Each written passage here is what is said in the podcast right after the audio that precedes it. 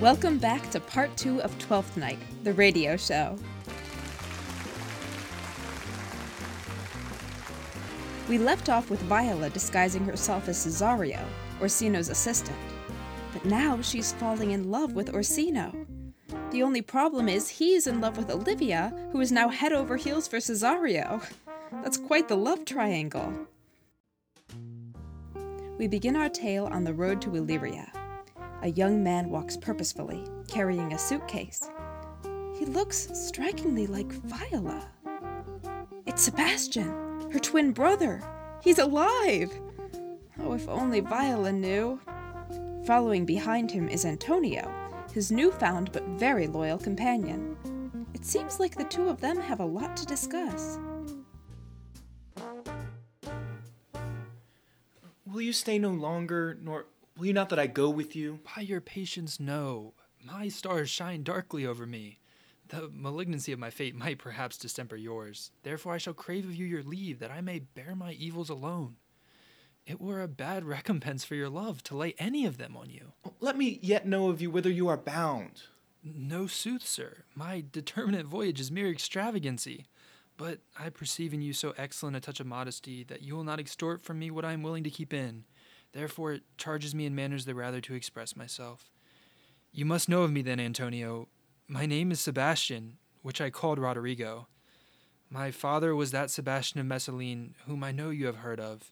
He left behind him myself and a sister, both born in an hour. If the heavens had been pleased, would we had so ended. But you, sir, altered that. For some hour before you took me from the breach of the station was my sister crashed. Alas, the day. A lady, sir, though it was said she much resembled me, was yet of many accounted beautiful.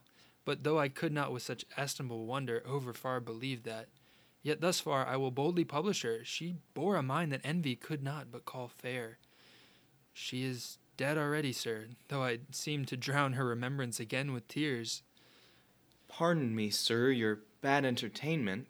Oh, good Antonio, forgive me your trouble. If you will not murder me for my love, let me be your servant. If you will not undo what you have done, that is, kill him whom you have recovered, desire it not.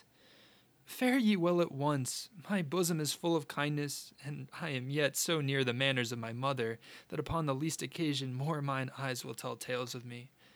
I am bound to the Count Orsino's court. Farewell. And the doleful Sebastian strides away. The gentleness of all the gods go with thee. I have many enemies in Orsino's court, else would I very shortly see thee there. But come what may, I do adore thee so that danger shall seem sport, and I will go. All right, we are back with our brave heroine Viola, known here only as Cesario. She is now being approached by the sniveling Malvolio, Olivia's butler, who seems to have something to give her. Not you, even now, with the with the Countess Olivia. Even now, sir, on a moderate pace, I have since arrived but hither. She returns this ring to you, sir. You might have saved me my pains to have taken it away yourself. She adds, moreover, that you should put your lord into a desperate assurance she will none of him. Sir? And one thing more, that you be never so hardy to come again in his affairs, unless it be to report your lord's taking of this. Receive it so. All none of it. Oh, come, sir, you peevishly threw it to her, and her will is it should be so returned. If it be worth stooping for, there, it lies in your eye. If not, be it his that finds it. Malvolio proudly struts off, his task completed. I left no ring with her. What means this lady? Fortune forbid my outside have not charmed her. She made good view of me, indeed, so much that sure methought her eyes had lost her tongue, for she did speak and starts distractedly. She loves me. Oh, sure, the cunning of her passion invites me in this churlish messenger. None of my lord's ring? Why, he sent her none. I am the man, if it be so. As 'tis, oh, poor lady, she were better love a dream. Disguise, I see thou art a wickedness wherein the pregnant enemy does much. How easy it is for the proper false in women's waxen hearts to set their forms. Alas, our frailty is the cause, not we.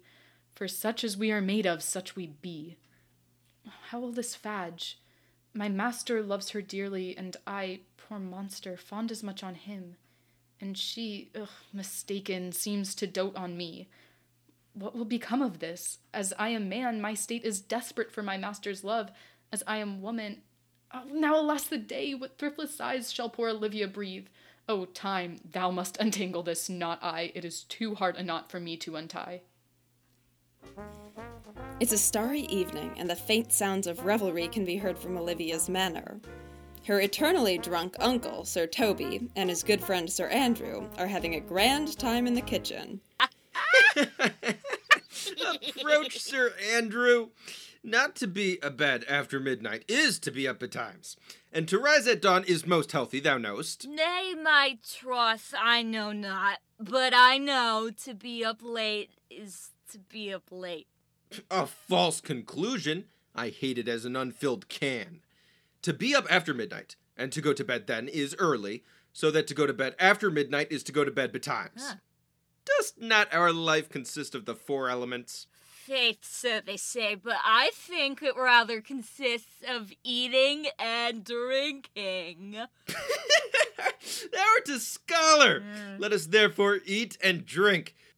Marion, I say, a stoop of wine? Feste, our lovable comedian, swaggers in.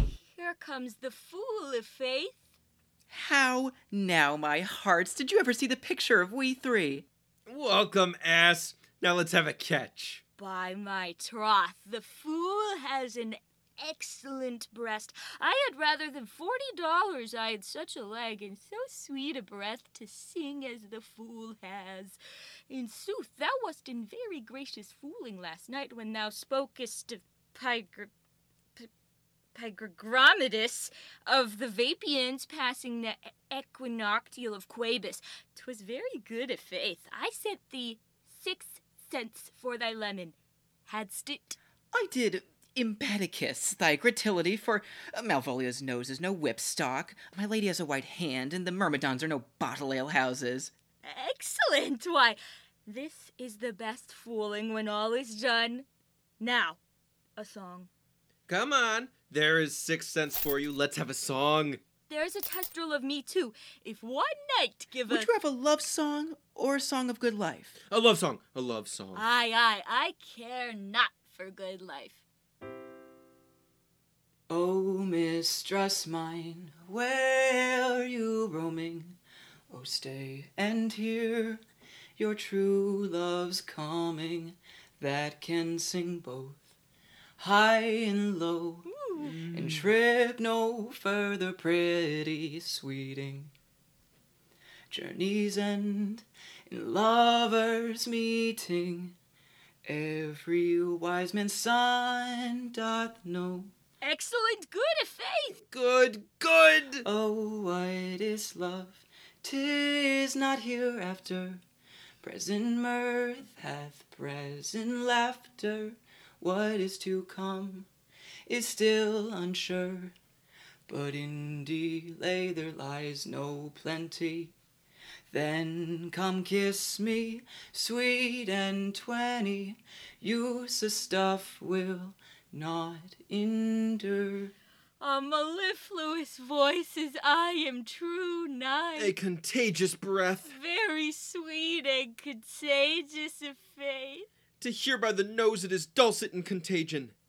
But shall we make the welkin dance indeed? Shall we rouse the night owl in a catch that will draw three souls out of one weaver? Shall we do that? And you love me, let's do it. I am dog at a catch. By your lady, sir, and some dogs will catch well. Most certain, let our catch be thou knave. Hold thy peace, thou knave, knight. I shall be constrained to call thee knave, knight. Tis not the first time I've constrained one to call me knave. Begin, fool. It begins, hold thy peace. I shall never begin if I hold my peace. Good of faith. Come begin. Hold thy peace, thou knave, thou knave. What a Hold caterwauling do you keep knave. here? Mariah, Olivia's maid, has bustled in to see what all the fuss is about. If my lady hath not called up her steward Malvolio and bid him turn you out of doors, never trust me. My lady's just misleading. We are politicians, Malvolio's a pegger Ramsay, and three merry men be we. Am not I consanguineous? Am I not of her blood, Tilly Valley? Lady, there dwelt a man in Babylon. Lady, lady. Oh, beshrew me, the knight's an admirable fooling. Ah, he does well enough if he be disposed, and so do I too. He does it with a better grace, but I do it more natural. oh, the twelfth day of December. For the my love true of God, gave to me. peace! Malvolio sweeps into the room, outraged. My masters, are you mad? Or what are you? Have you no wit, manners, nor honesty, but to gabble like tinkers at this time of night? Do ye make an alehouse of my lady's house that ye squeak out your cosiers catches without any mitigation or remorse of voice? Is there no respect of place, persons, nor time in you? We did keep time, sir, in our catches. Sneck up. Sir Toby, I must be round with you. My lady bade me tell you that though she harbors you as her kinsman, she's nothing allied to your disorders. If you can separate yourself and your misdemeanors, you are welcome to the house. If not, and it would please you to take leave of her, she is very willing to bid you farewell. Farewell, dear heart, since I must needs be gone. Nay, good Sir Toby. His eyes do show his days are almost done. Oh, With Stephen so. But I will never die. Sir Toby, there you lie. This is much credit to you. Shall I bid him go? What and if you do? Shall I bid him go and spare not? Oh no, no, you dare not. Out of tune, sir, ye lie. Malvolio, art any more than a steward? Dost thou think, because thou art virtuous, there shall be no more cakes and ale? Mm, yes, by Saint Anne, and ginger shall be hot of the mouth too. Thou were to the right. Go, sir, rub your chain with crumbs. A stoup of wine, Maria! Uh, Mistress Mary, if you prized my lady's favor at anything more than contempt, you would not give means for this uncivil rule. She shall know of it by this hand.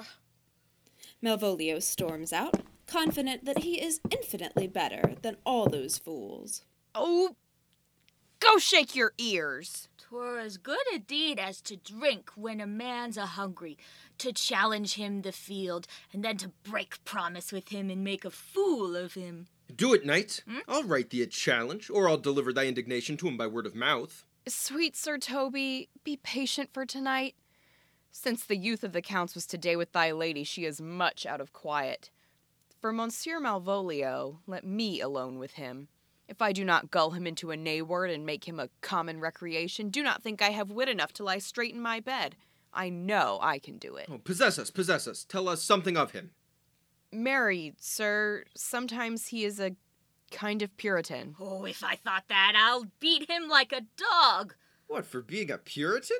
Exquisite reason, dear knight. I have no exquisite reason for it, but I have reason good enough. The devil a Puritan that he is, or anything constantly but a time pleaser. An affectioned ass. That con state without book and utters it by great swarths.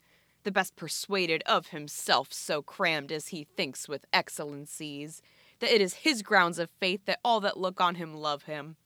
And on that vice in him will my revenge find notable cause to work. What will thou do? I will drop in his way some obscure epistles of love, wherein by the color of his beard, the shape of his leg, the manner of his gait, the expression of his eye, forehead, and complexion, he shall find himself most feelingly personated. I can write very like my lady your niece. On a forgotten matter, we can hardly make distinction of our hands. Excellent!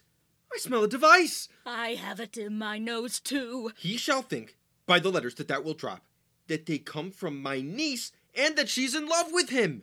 My purpose is indeed a horse of that color. And your horse now will make him an ass. Ass. I doubt not. Oh, twill be admirable. Sport Royal, I warrant you, I know my physic will work with him. I will plant you two and let the fool make a third, where he shall find the letter, observe his construction of it. For this night to bed and dream on the event. Farewell. With that, Mariah heads upstairs to get a good night's sleep. Good night, Mariah. Before me, she's a good wench.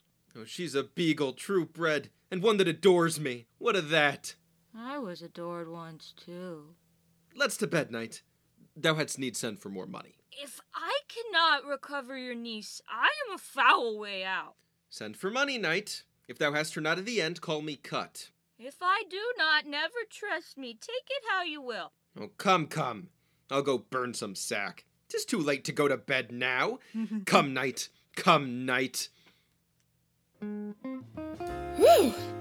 I don't know about you, but I certainly need a refresher. Let's recapitulate. Those clever fools are planning to write a love letter to Malvolio supposedly signed by the lovely Olivia, his boss. What a recipe for mayhem! But will they pull it off? Or will he see right through their ruse? In the meantime, Orsino, or man about town, is back at the bar with Curio, Valentine, and Viola, who is still disguised as Cesario. Give me some music. Now, good morrow, friends. Now, good Cesario. But that piece of song, that old and antique song we heard last night, I thought it did relieve my passion much, more than light airs and recollected terms of these most brisk and giddy paced times. Come, but one verse. He is not here, so please your lordship, that should sing it. Who was it? Feste, the jester, my lord, a fool that the Lady Olivia's father took much delight in. He is about the place. Uh, seek him out and play the tune the while. Curio heads off in search of Feste the clown. Come hither, boy. If ever thou shalt love in the sweet pangs of it, remember me.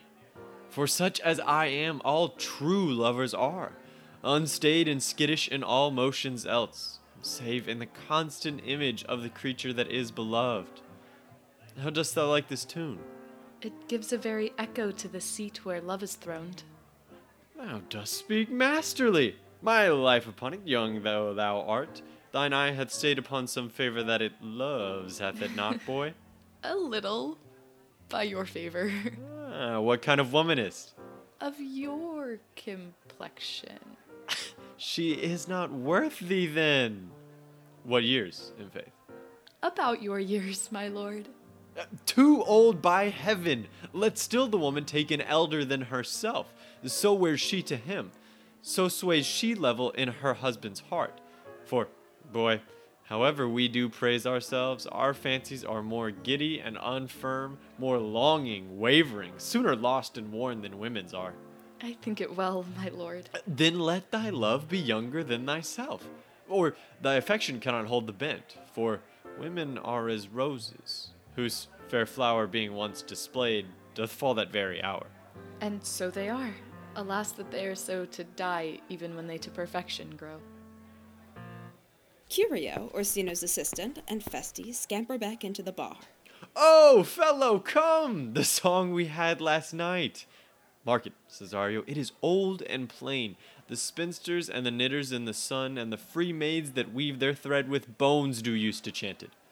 It is silly sooth, and dallies with the innocence of love, like the old age. Are you ready, sir? Ay, prithee, sing. Come away, come away, death, and in sad cypress let me be laid. Fly away, fly away, breath, I am slain by a fair, cruel maid, my shroud of white all stuck with you. Oh, prepare it, my part of death, no one so true. Oh, did share it, not a flower, not a flower, sweet. On my black coffin let there be strown not a friend, not a friend, greet. My poor corpse where my bones be thrown, a thousand thousand sighs to save. Lay me, oh, where sad true lover never find my grave to weep there. There's for thy pains. Oh, no pains, sir. I take pleasure in singing, sir. I'll pay thy pleasure then. Truly, sir. And pleasure will be paid one time or another. Give me now leave to leave thee. Now, the melancholy god protect thee, and the tailor make thy doublet of changeable taffeta, for thy mind is a very opal. I would have men of such constancy put to sea that their business might be everything and their intent everywhere. For that's it that always makes a good voyage of nothing. Farewell. Feste tips his hat to Orsino and traipses off. Let all the rest give place. Curio and Valentine depart, leaving Orsino and Cesario all alone. Once more, Cesario, get thee to yon same sovereign cruelty. Tell her, my love, more noble than the world, prizes not quantity of dirty lands the parts that fortune hath bestowed upon her. Tell her, I hold as giddily as fortune, but 'tis that miracle and queen of gems that nature pranks her and attracts my soul. But if she cannot love you, sir. I cannot be so answered. Sooth, but you must. Say that some lady, as perhaps there is, hath for your love a great ping of heart, as you have for Olivia. You cannot love her, you tell her so. Must she not then be answered?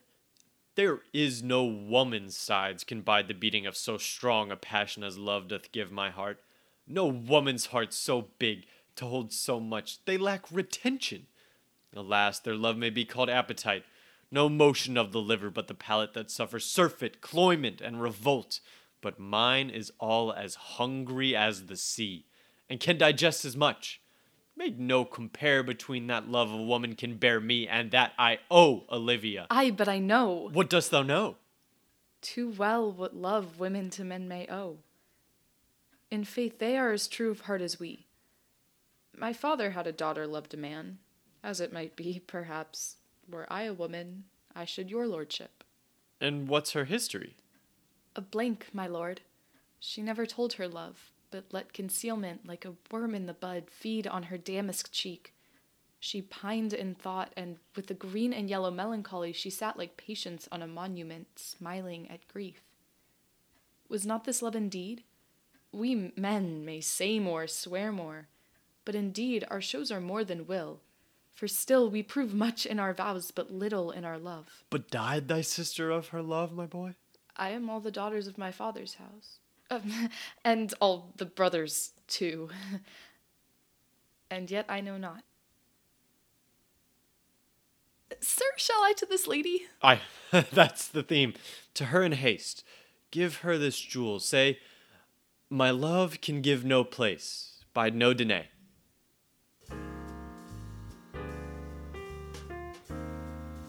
We now find our favorite mischief makers, Sir Toby and Sir Andrew, in the fair Olivia's garden, plotting to embarrass her pompous butler, Malvolio.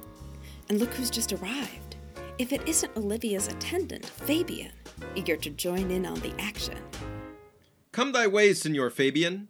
Nay, I'll come. If I lose a scruple of this sport, let me be boiled to death with melancholy.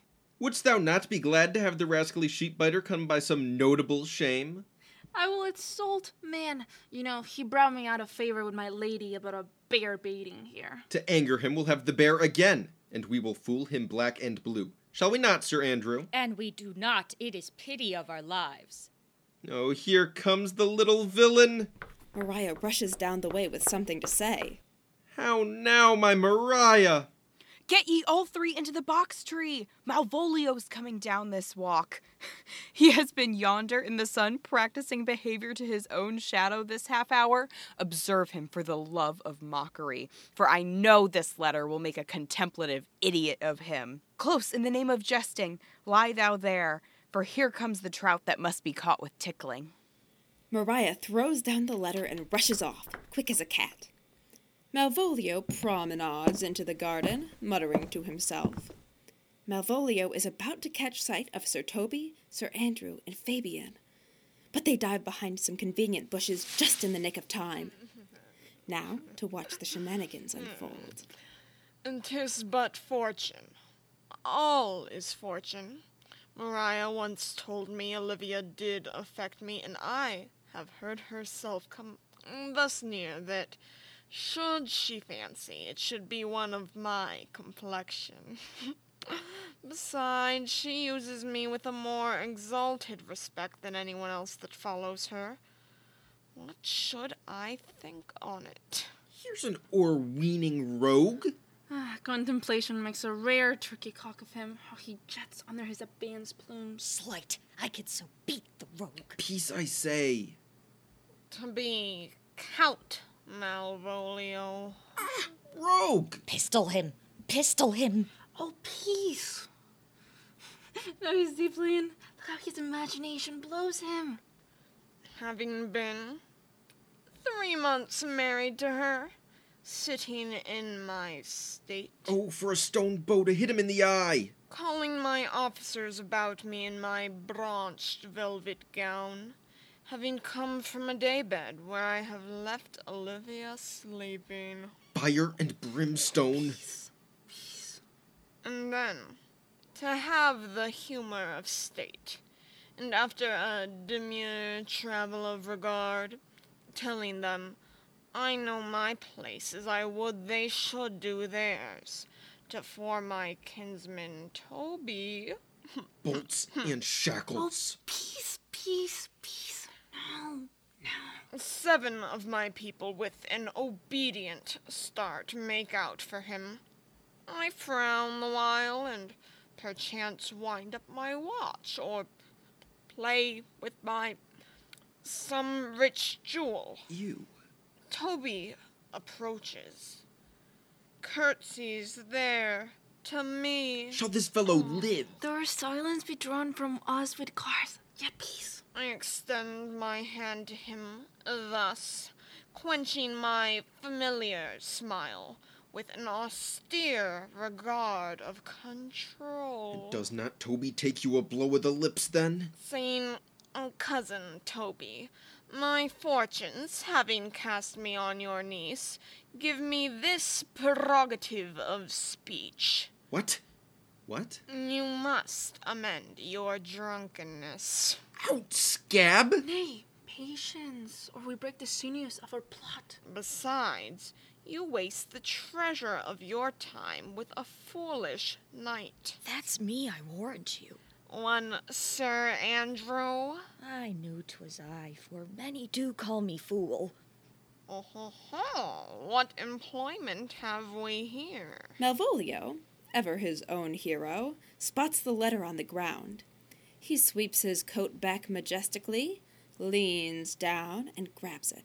Oh, now is the woodcut near the gin. Oh, peace! In the spirit of humor, intimate reading aloud to him. By my life, this is my lady's hand. These be her very C's, her U's, and her T's, and thus makes she her great P's. It is in contempt of question her hand. to the unknown beloved, this and my good wishes, oh, her very phrases. Soft in the impressure her Lucrece with which she uses to seal. Tis my lady.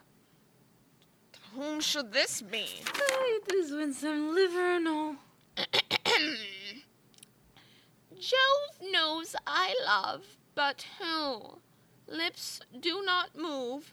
No man must know. Hmm, No man must know. Hmm, What follows? Numbers altered. Oh, No man must know. if this should be thee, Malvolio. Mary, hang thee, Brock. I may command where I adore, but silence, like a Lucrece knife, with bloodless stroke my heart doth gore. M O A I doth sway my life. A Faustian riddle. Excellent wench, say I. M O A I doth sway my life.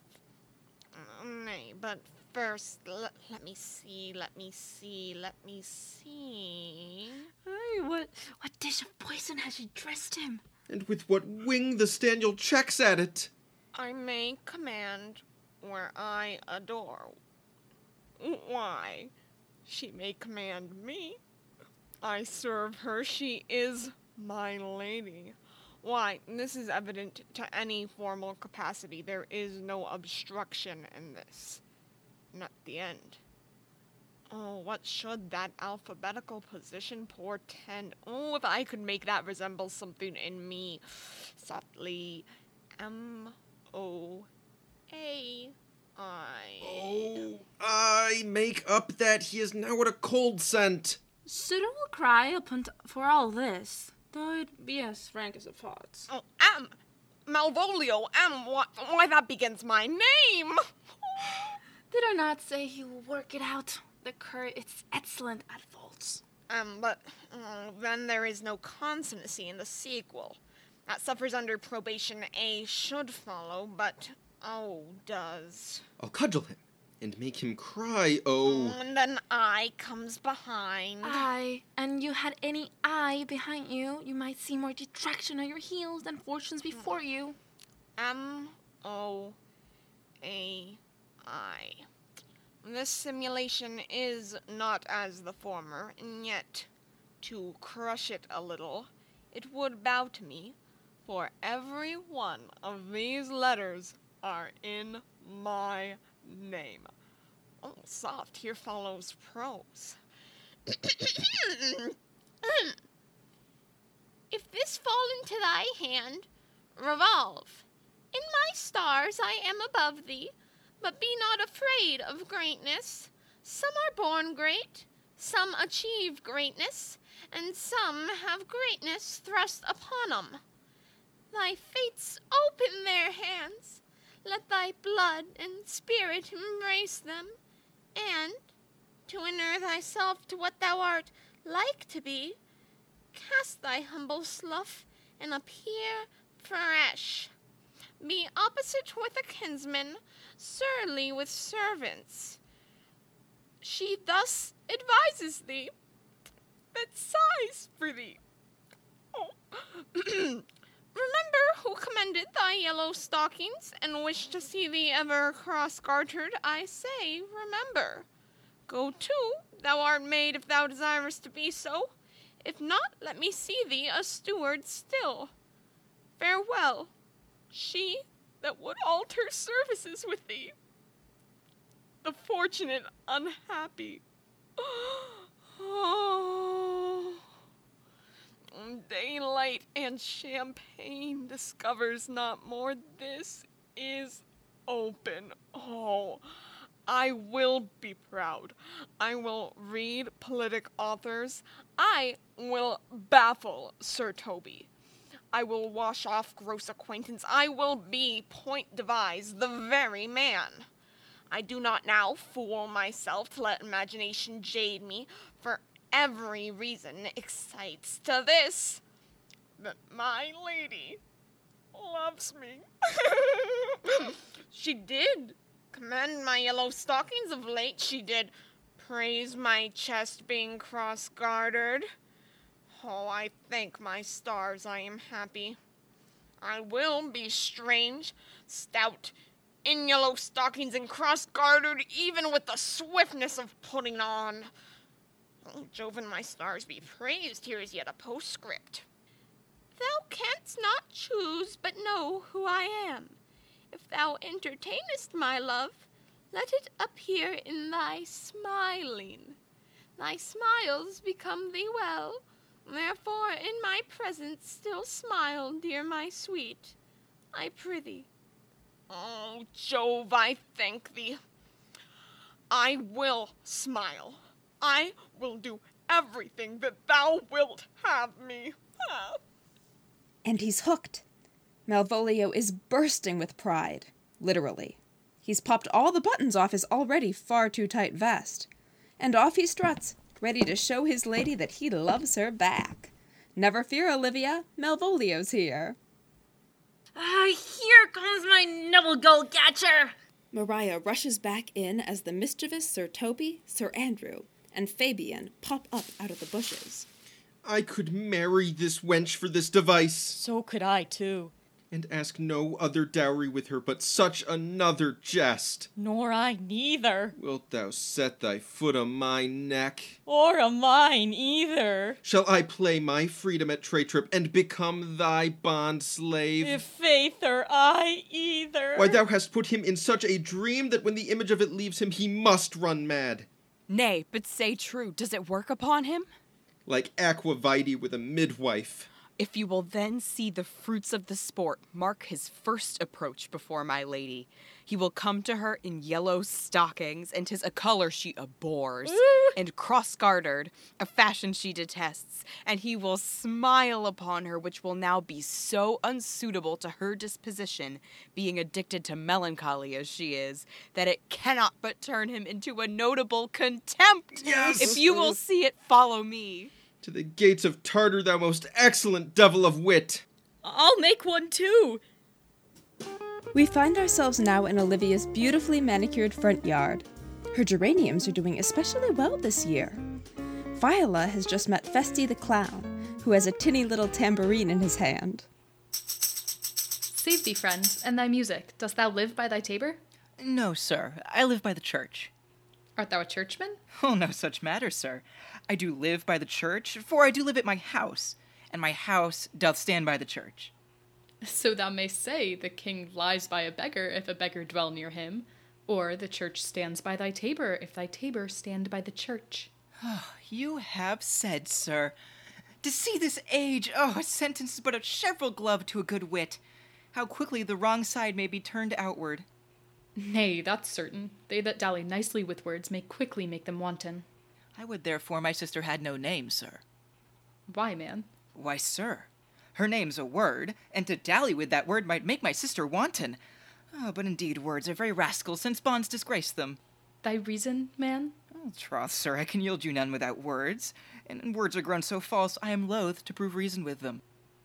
I warrant thou art a merry fellow and carest for nothing. Ah, not so, sir. I do care for something, but in my conscience, sir, I do not care for you. If that be to care for nothing, sir, I would it would make you invisible. Are not thou the Lady Olivia's fool?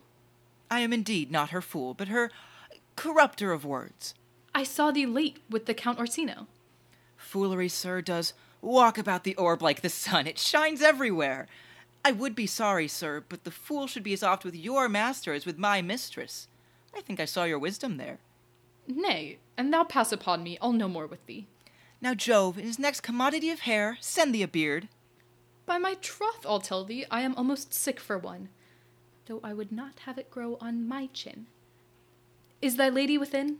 My lady is within, sir. Feste flounces into Olivia's house, taking his leave of Cesario.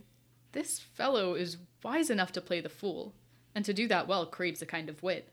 He must observe their mood on whom he jests, the quality of persons, and the time, and like the haggard, check at every feather that comes before his eye. This is a practice as full of labor as a wise man's art for folly that he wisely shows as fit. But wise men, folly fallen, quite taint their wit. Sir Toby proudly parades into the yard, followed by the ever faithful Sir Andrew. Save you, gentlemen. And you, sir? Do vous garde, monsieur? Et vous aussi, votre serviteur. I hope, sir, you are, and I am yours.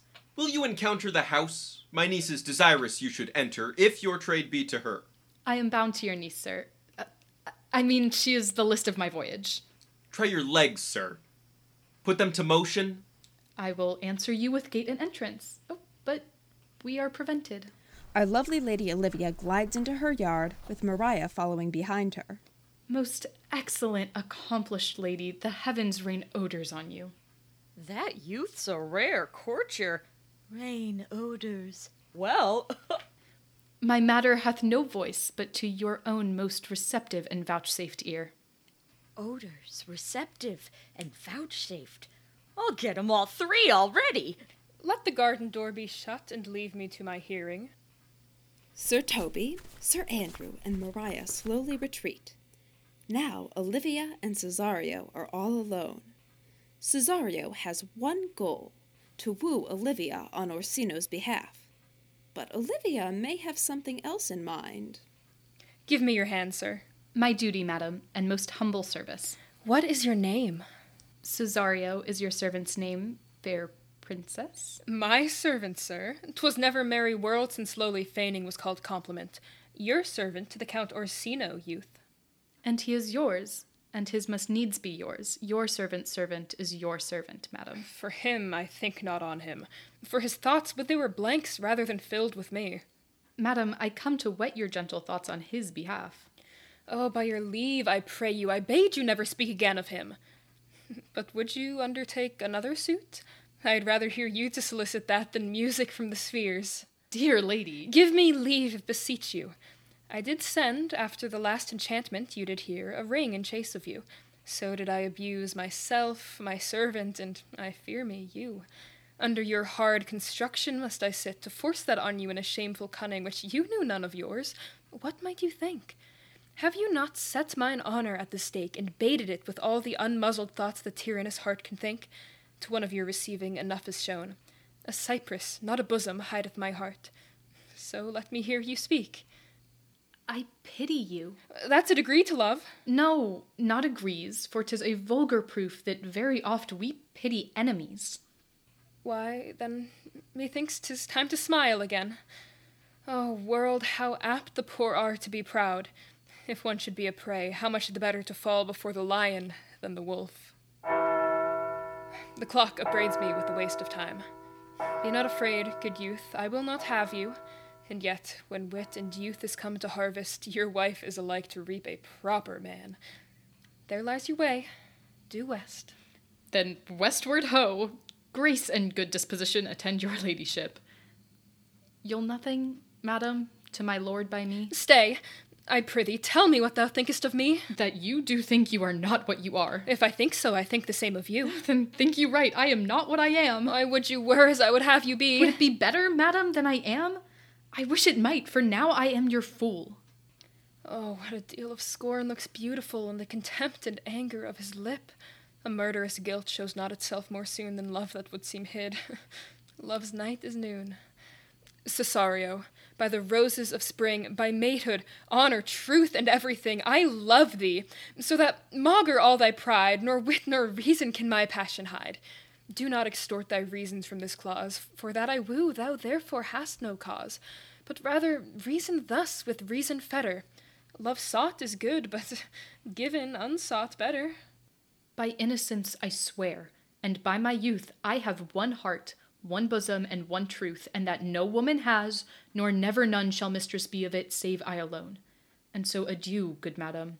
Never more will I my master's tears to you deplore. Viola turns to go. Yet come again, for thou perhaps mayst move that heart which now abhors to like his love.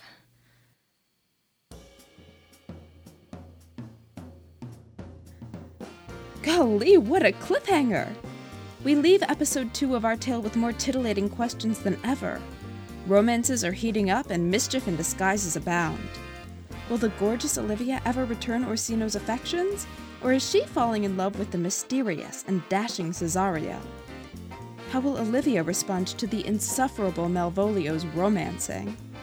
Will Viola's true identity be revealed?